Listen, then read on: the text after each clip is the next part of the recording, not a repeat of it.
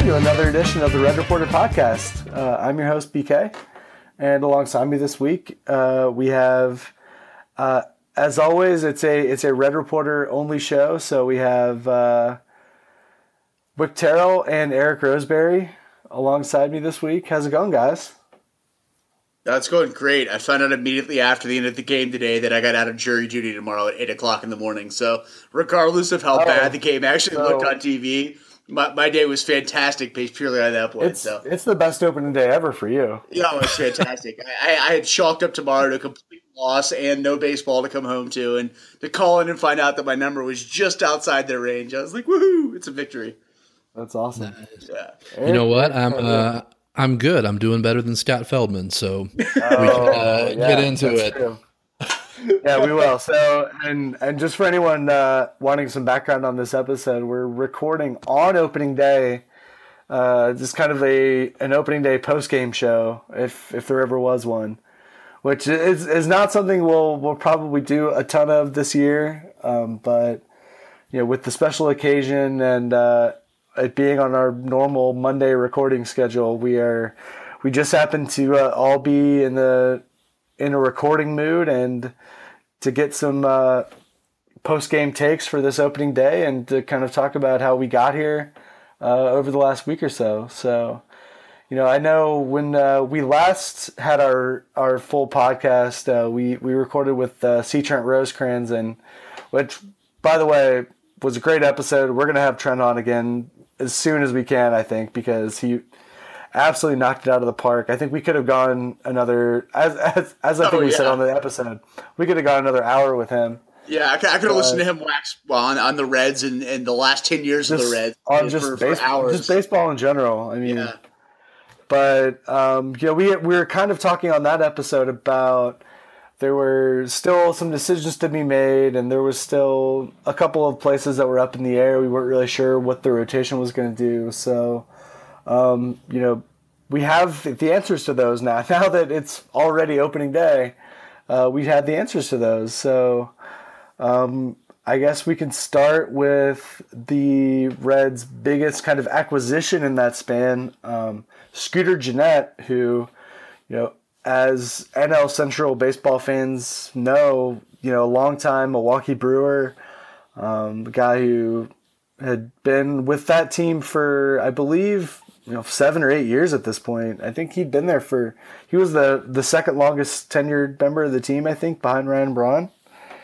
And uh, it's, he, uh, they decided to put him on waivers and the Reds picked him up and he'll be uh, on their bench here to start the season. So, let's just kind of get an instant reaction to the Reds picking up Scooter Gennett. Uh, instant reaction from my end. I thought it was a great claim. Really, I mean, he's he's making two and a half million bucks this year. Uh, they'll have team control of him over next year too, I believe, which means that it was basically a no cost bench signing. And if you look at the, what the Reds have given to guys who have been on their bench in years past, uh, the Skip Schumakers and the Jack Hannahans and Miguel Cairos of the world, uh, cost wise, it looks like it'll be about that much.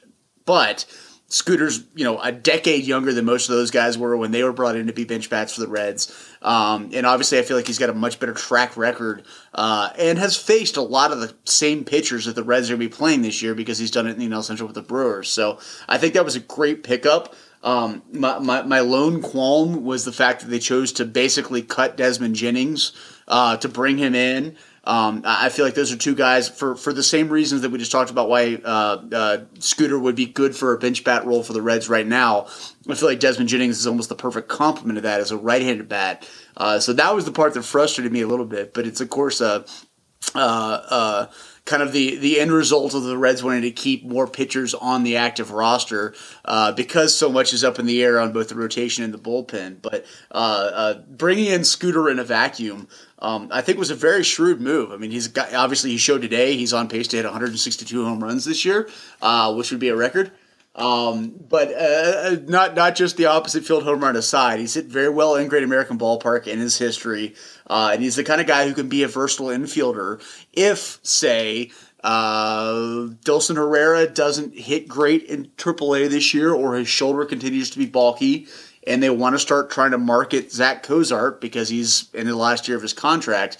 uh, Gennett's the perfect kind of guy who you can still fit into that uh, uh, uh, infield dynamic with Jose Peraza, move some guys around and still have some really good options. So uh, I, I, I like it. I think it was the right right kind of move to be making. I don't have anything to add to that Scooter Gennett analysis, so it sounds good to go. me. Yeah, that's that's pretty much about.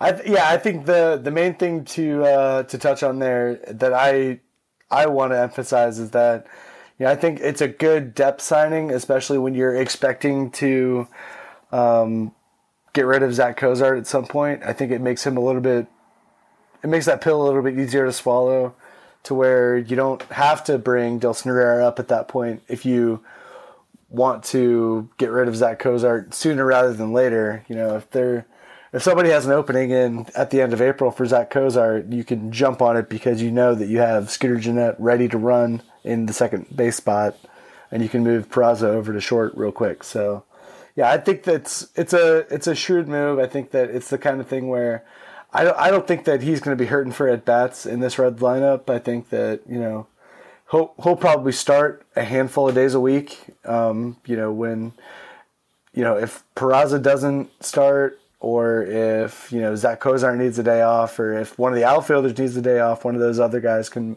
you know. I think that we're going to see a lot of rotation with these Reds bench players, um, just given kind of how how spring training went and how, um, how especially the outfielders, how you know, Schebler might not play every single day. Um, he might more be more of a platoon bat. Same with Duvall. So um, yeah. yeah, I think I think Scooter will get a shot, and um, I think that we won't lose too much by bringing him in and and letting him uh, take the reins a little bit. So. Yeah, and I feel like he's, he's he's actually moved around the diamond a little bit in spring training this year because the Brewers are kind of looking to find ways to get him into the lineup as well. Right. So while he's played primarily second base in his career, I think uh, the, the fact that the Reds claimed him uh, and he'd been experimenting at those positions with the Brewers. I think it's pretty clear that the Reds are willing to see if he can move around and play a little third base. I know he got some time there, like the last, either the futures game or the last spring training game. I think they got him some time at third base. But uh, yeah, mm-hmm. I think the fact is, you know, you look how weak the the Reds bench was last year, hitting zero pinch hit home runs. Uh, Gennett's not exactly a, a, power bat off the bench, but he's a guy who's a competent uh, uh, guy who's still relatively in his prime age who's been a big league regular and gotten plenty of at bats. I, I, think that's the the right kind of person you want to have as your 300 and 350 PA guy who can get uh, starts around the diamond. And so yeah, I think that was a I think it was a pretty shrewd pickup because you look up at the Reds bench right now, and he kind of instantly became the most dependable bat on the bench. Uh, immediately yeah, after much. they claimed him, and for two and a half million bucks, that's a that's a pretty good gamble.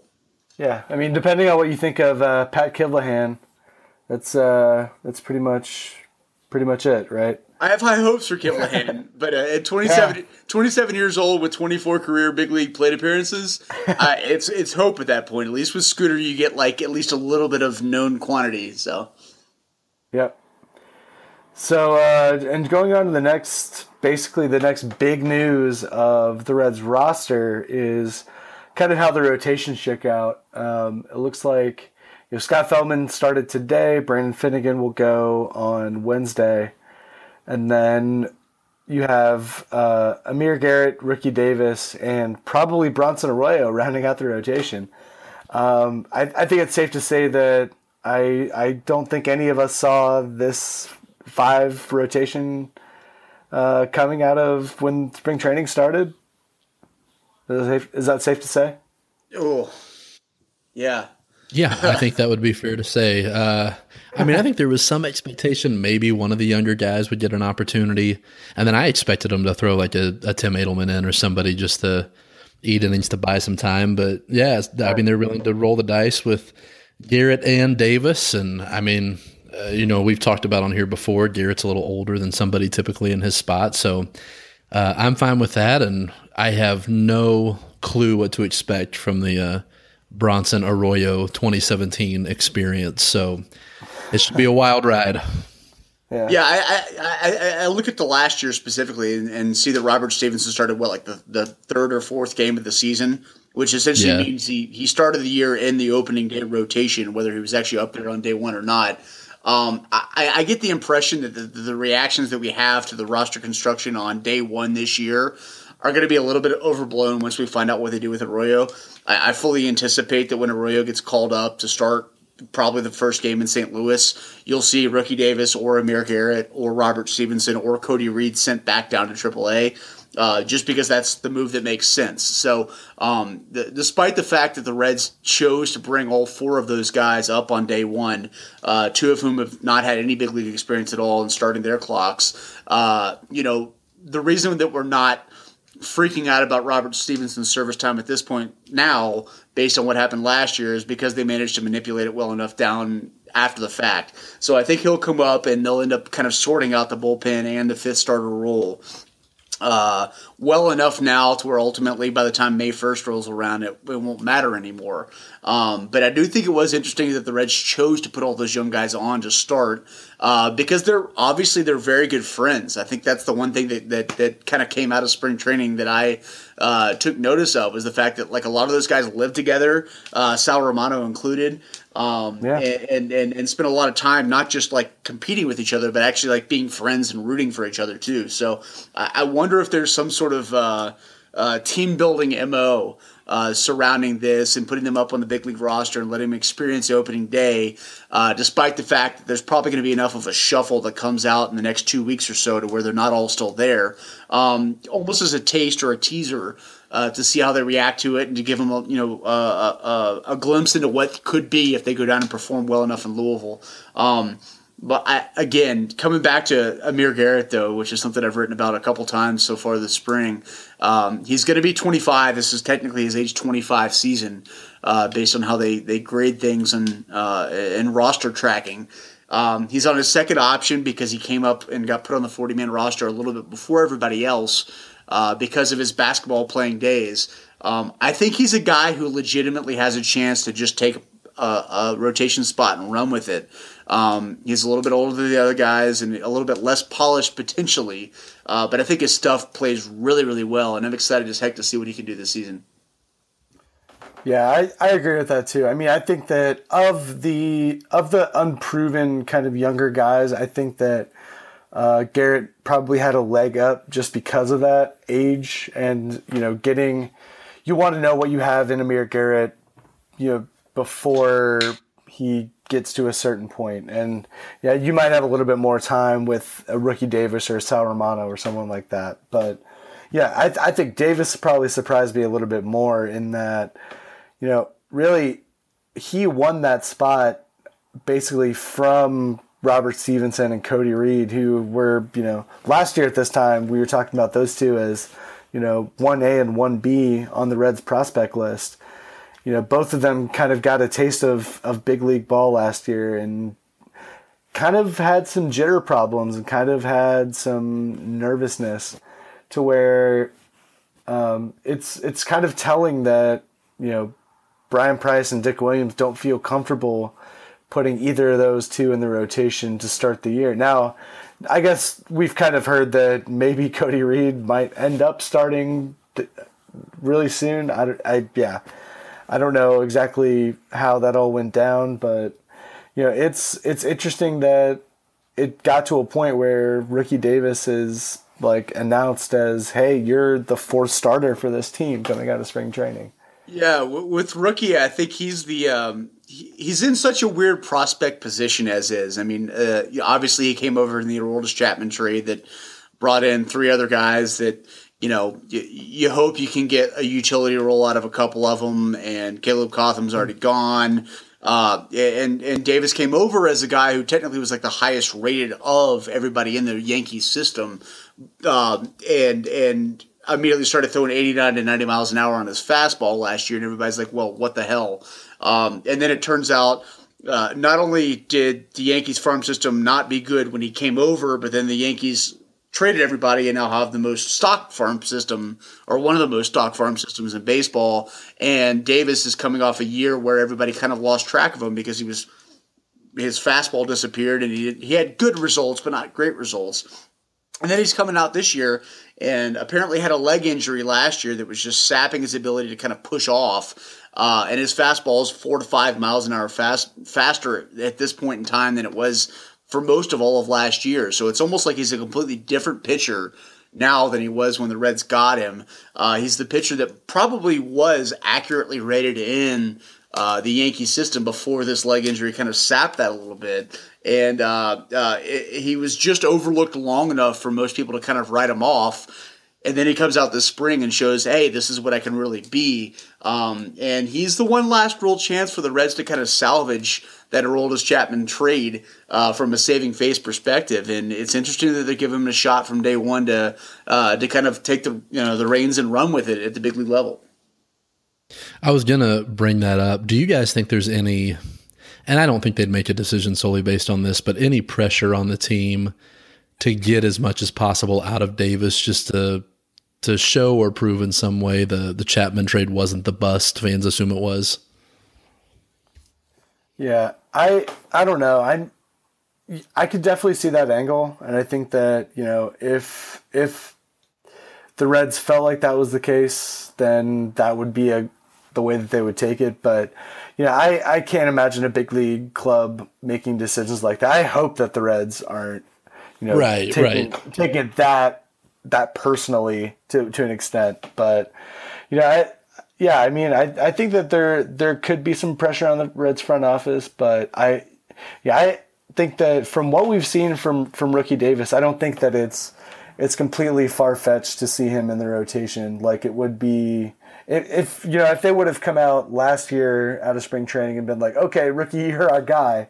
Like I would have been like, that's that's obviously that doesn't make any sense. But yeah, I think that you know he's he's kind of proven himself to pitch, pitch well enough uh, in spring this year that I think that he's deserving of a shot, and I'm I'm glad that the Reds like it. But yeah, I I I, I could see that. I don't know.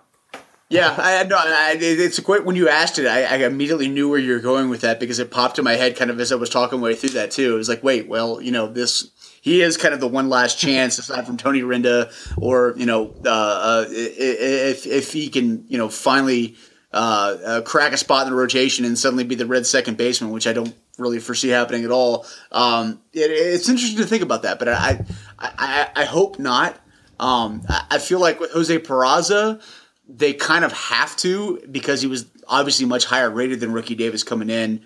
And rumors surfaced that they had Roland Chapman traded for him initially. Then they went back and traded Todd Frazier for him. Uh, so I feel like Peraza is the kind of guy who's got that pressure on him because the, you know the, the the Reds kind of played their hand as showing how much they wanted him uh, uh, for anybody. Uh, but with with Davis, I, I, feel like he gets a little bit more of a benefit of the doubt. And you know, if if Reed had showed better in big league time last year, and if Stephenson had showed better in big league time last year and in AAA, uh, and Davis had still made the roster this year, uh, maybe I could see a little bit more of the argument for that. But I think it's almost uh, the Reds endorsing him and saying, look, you know, these other guys have been higher rated than you, but they haven't exactly taken the job uh, from you. Uh, we'll give you the chance based on what you've shown us here and, and now, uh, and go with it. And I think I'm okay with that. I, I don't feel like there's uh, too much weight on his shoulders uh, because of that trade. Because if anything, the other guys are carrying the prospect status on top of their shoulders, which probably has just as much weight uh, in terms of uh, disappointed Reds fans at the moment uh, as Davis being the you know the quote unquote centerpiece of the Aroldis Chapman return. Yeah, I I agree with that too. I think the one uh, one important thing that you pointed out was that yeah, I, I don't know if it's as much of an uh, an endorsement of Davis as much as it's an indictment of Robert Stephenson and Cody Reed in that it's basically the organization saying, "Hey, you guys, we know that you guys are you know blue chip prospects, and you know you guys are." Were rated really highly on prospect lists, but hey, you guys got big league time last year and you didn't take advantage of it. So yeah, I think that it's going to be up to those two to, especially Stephenson, to kind of prove that he belongs there a little bit. Yeah. And you know, I, I think you know, especially you know, towards the end of the year, we we didn't really see the kind of maturation that you would hope to see from those both of those guys. And you know, I think when you when you have these you know, I think you expect some growing pains when you have rookie starting pitchers, and you have you expect, you know, hey, you're not having a great outing, and it just kind of unravels and gets away from you a little bit. But you know, if you're going to be part of this rotation, and especially like this year, next year, maybe the year before that, or the year after that, you're going to need to be able to kind of take your lumps and eat some innings a little bit because if you're if you can't go three or four innings, you're not going to have a spot on this team because this team can't do anything with you. So, yeah, I think it's going to be interesting to see what happens because I think that you know if Davis can keep his composure as he's making this jump, I, I think that it's very likely that he could he could stick around and we can see a lot more of him. Yeah, for sure. And I think if anything that that might echo the fact that the Reds front office kind of agrees with that sentiment, uh, the fact that Tim Adleman didn't get included on the big league roster is that uh, mop up, multi inning. You know, if you if a reliever has to come in early into a game kind of guy, which at his age and given his you know his, his history in the minors, uh, kind of suggests that's what he would be had he made the opening day roster. Uh, it's almost like the Reds are saying, "Hey guys, uh, we're not bringing in that guy to just save your butt that you know can come in and help clean up the mess." It's just on you. Like somebody go out there and show us now that you've made the big league roster that you can go out there and get us five, six innings uh, and, and, do it. And I think that's an interesting way of going about things. But uh, you know, Bryan Price is a former pitching coach, and I think if anything. Uh, suggests the reason why the Reds chose to carry that many more pitchers than bench bats to start the season. It's to make sure he's got hands-on ability to work with them, not just during the games, uh, but during warm-ups, after the games, uh, you know, showing up at the, at the at the ballpark at eleven o'clock, all of that stuff is you know at the big league level to kind of help carry that along and at least get his eyes on how all of these guys take to that. And uh, you know, it's it's not the kind of thing that you really have to break down and analyze for a team that's got a lot of established veterans and is looking to win 95 games a year. Uh, but where the Reds are in this rebuild, I think it's kind of vital to have Price with them as often as they possibly can be uh, to start the season to see how he can help mold these guys. And I think that's probably what this is. Mm-hmm.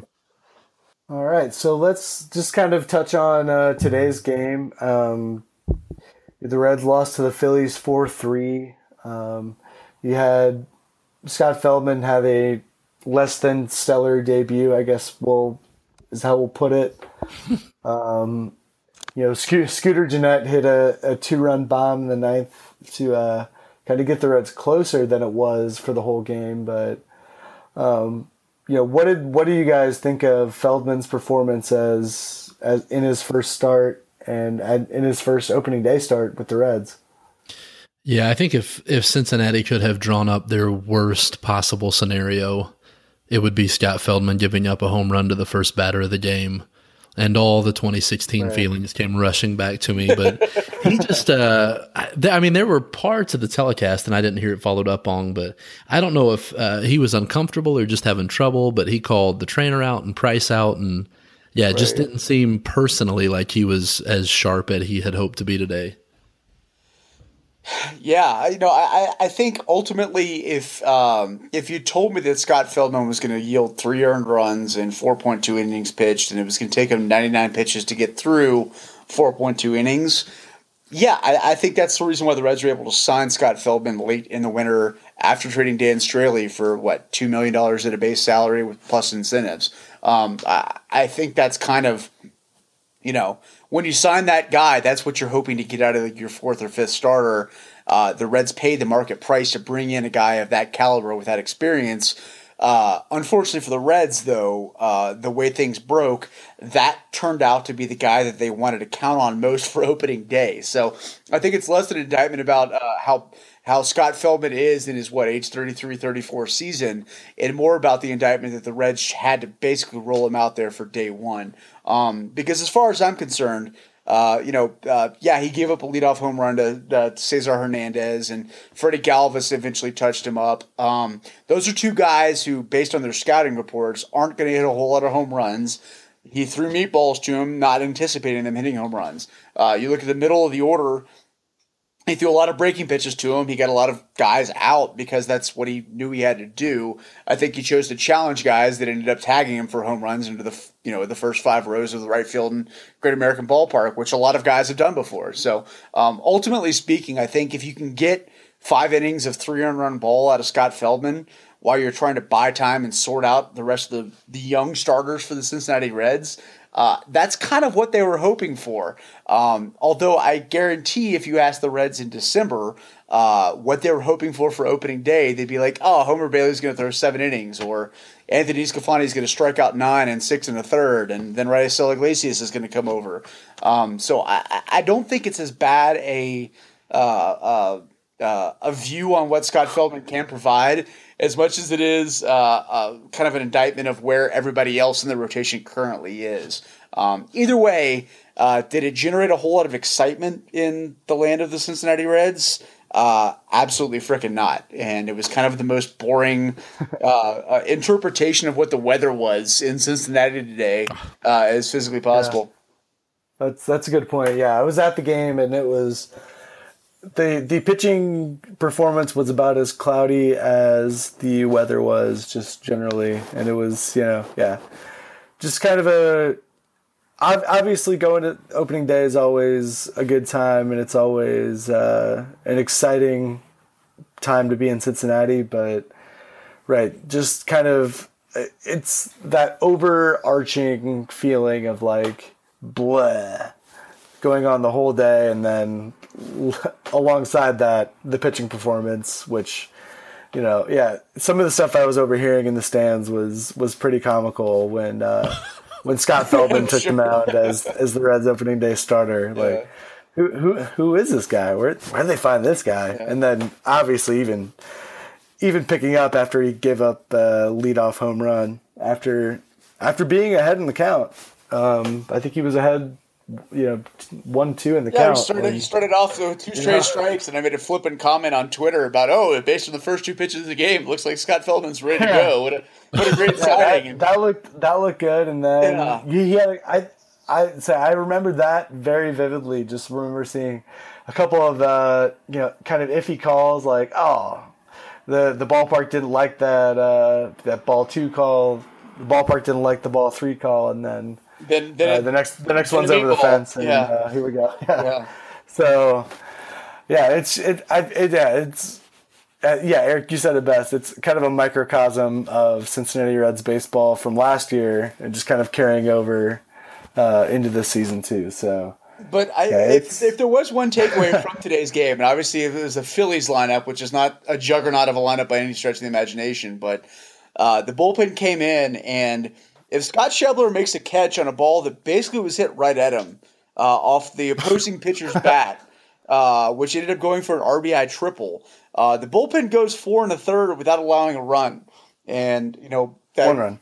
Well, that's what I'm saying. If, if, if Schebler makes yeah. that oh, catch right. on, on the hit, uh, the triple that went right at him off Jeremy Hellickson's bat, uh, that that was the lone run allowed by the bullpen. Um, and if you look at Blake Wood and Michael Lorenzen and Drew Storen and Raisel Iglesias, uh, Barrett Astin getting out of a jam earlier too.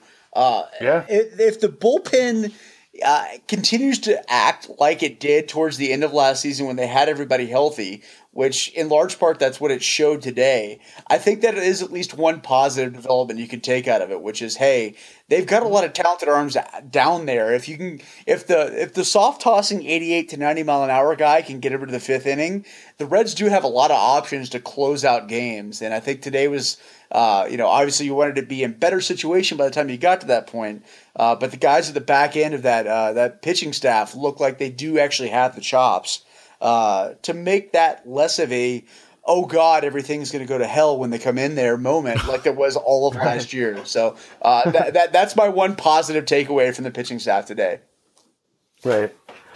But yeah i think and to kind of play devil's advocate there i don't know how i feel about you know the reds being down three runs in a game and uh and bryan price actually using three of your four kind of closery guys in Storen, Lorenzen, and Iglesias. You know, I I think that yeah, if that's his go-to move in a game that yeah, obviously you want to keep it close, but it's not you know, it's not a tie ball game. It's not a game where you're up one or two runs. Yeah, I I'm kind of curious how many innings we're going to be putting on Lorenzen and Iglesias' arms by by the time the season ends here because it could be end up being a long season for those two.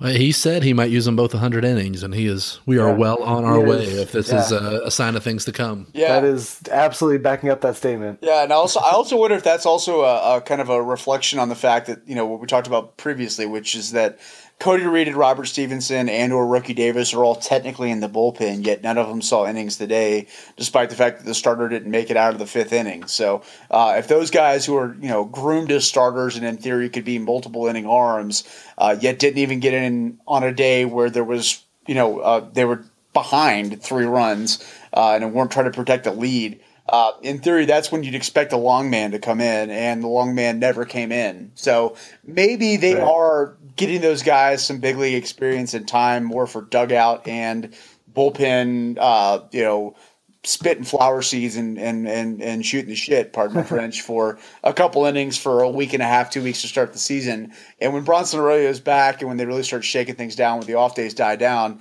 those guys are going to go back and hope they learn something. And I think that might be – kind of an indication that we're getting that hey, they're brought up more for the experience at this point than they are to actually eat innings early on in the season. Well, and I, I guess I'll go and say with that we have absolutely overanalyzed the heck out of one game of the, of the 2017 Red season. So uh, we, we've we've, we've think, figured uh, out Bryan Price in one day, in 25 minutes. Yeah, yeah. So yeah, 161 to go at this point. So um, Podcast after each one, right? Yeah, they're gonna win yeah, one. Ab- it's gonna happen. The the post the post game show. Oh, can you imagine us after a win? That's a good uh, good mood. But uh, yeah, I think uh, with that we're we're gonna keep this one uh, short and sweet. So uh, yeah, if there if there's anything uh, you either of you guys want to add. I'm excited to see Brandon Finnegan get a start on Wednesday. I know you guys who are actually going to the yeah. game, the uh, the Red Reporter Game Two outing are are, are similar yeah. enthused, and I'm jealous to not be there. But uh, I am excited to see what Brandon Finnegan can do is taking the step forward, considering as uh, as much as the the rotation has kind of fallen down and been reset around him. He is the one guy who actually pitched pretty well last year, uh, who is in the Reds rotation to start this year, and um, you know, he got overlooked for for the game one start, but uh, I think he might. He's always kind of seemed like a guy who's got a little bit of a chip on his shoulder, and uh, him getting the nod in the first night game of the year on uh, on game two. I'm interested to see him come out and see if he uh, uh, grits his teeth a little bit and, and, and throws rocks. So. Yeah, it'll be fun. If anybody, uh, I am assuming it will not be too difficult to get a ticket to game two Reds versus Phillies. So yeah, come on out, yeah. join us. Yeah, yeah. Sure. Uh, actually, there. Yeah, I still have uh, tickets. Yeah, call, available. Call for, BK if this post before me, yeah, me, uh, yeah, if we get this up quickly enough, uh, shoot me a tweet or an email or something because uh, we can we can get you to the game if you uh, if you haven't want to go. So at, at, yeah, at, I, at, the Musketeer, and you can have a full on Red Reporter experience. yes. oh man, don't don't subject me to that. but uh, yeah, I, I'm I'm just hoping that uh, Eric and I get to actually watch some baseball on Wednesday because uh, I I've been looking at weather forecasts and it looks as bad as as bad as today looked, which we ended up lucking out uh, weather wise. Yeah, uh, Wednesday looks ten times as bad. So hopefully, hopefully uh, we won't have the the firmest Red Reporter tradition, and that's some kind of rain delay or cancellation because that's it's definitely happened a couple of times uh, so far in game two. So yeah. um, yeah, we're we're obviously looking forward to that. That's always such a good time, and uh, looking forward to, to seeing everybody out at the ball yard. So we'll uh, keep an eye out for that. We'll have an eyewitness report hopefully next week of uh, some baseball that we got to watch and uh, yeah so uh, let's let's wrap it up. So uh, make sure to visit us online at red reporter uh, on twitter redreporter.com uh, on your interwebs and we'll talk to you next time. Go reds they're my favorite team. See you guys